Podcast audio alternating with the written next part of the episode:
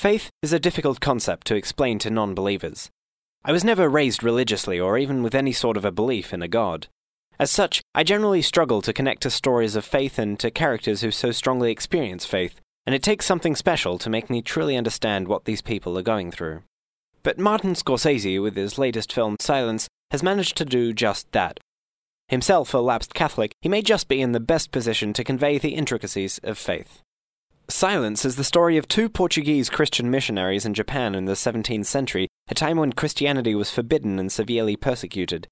It's based on a novel of the same name by Shusaku Endo, a Japanese Christian author, which in turn is based on a real set of historical events.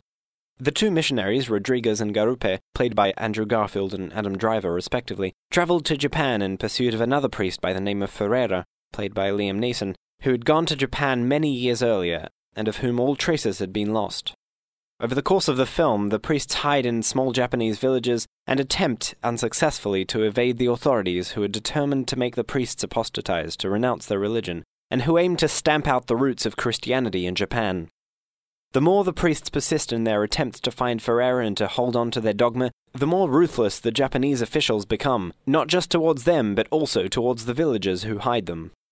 For the most part, the narrative is centered on Rodrigues, and the themes of wavering faith, the silence of God, and the point of missionary work in general are all explored through him. Rodrigues is so deeply embedded in his religious system and indoctrinated role as a missionary that he fails to realize that true faith is in one's heart, not one's church. There's a moment in the middle of the film where Rodrigues hands out religious artifacts to the church starved locals and observes that these people seem more obsessed with the symbolism of religion than religion itself. It's a thought that Rodrigues himself does not seem to fully grasp in relation to the manifestations of his own faith. Repeatedly, the officials try to make him renounce his faith by placing his foot on an image of Christ, and repeatedly he refuses, as indeed do the persecuted villagers. He too, then, like the villagers, is more interested with preserving his status as an emissary of the Church and of God than of accepting true belief, and as a result cannot bring himself to reject a physical symbol. To add to his inner turmoil and the difficulty he faces, the longer he takes to reject his status as a priest in front of authorities, the more the Japanese civilians are tormented and tortured. Even the officials continually state that the act of apostasy is a pure formality, that they would be satisfied with the simple gesture of stamping on the engraving. And even though this statement comes from a place of heartless bureaucracy, it nevertheless encapsulates the very lesson that Rodrigues is destined to learn. Most of these narrative twists, thematic ideas, and religious dilemmas come, of course, from Endo's original novel, not from Scorsese or his co screenwriter Jay Cocks, so I can't pretend that they're specific to this film. Having said that, the novel doesn't really work for me. It seems to presume a basic personal understanding of the problems faced by people of faith, and in doing so alienates someone like me who does not necessarily appreciate the faithful mindset. Endo uh, almost relies on the, albeit intriguing, philosophical and ethical questions to be the start and end point of the narrative, and as a result, the narrative itself falls flat. There was even another adaptation of the novel filmed in 1971 by Masahiro Shinoda, co written by Endo himself, and even that feels very unengaging, though technically well made. Scorsese's adaptation, however, succeeds in constructing a deeply personal and affecting portrayal of the young priest, and took me on a journey alongside him, allowing me to empathize with the weight of his doubts. Ironically, it seems that he's achieved this by toning down the first person perspective in comparison to the original, though we do get a voiceover in several sections of the film, and consequently, the film becomes more subtle and more balanced as a depiction. On top of this, Scorsese pays a great deal more attention to the Japanese villagers and their suffering, the very suffering that is at the core of the moral quandary facing Rodrigues. It all makes for very engrossing and moving viewing.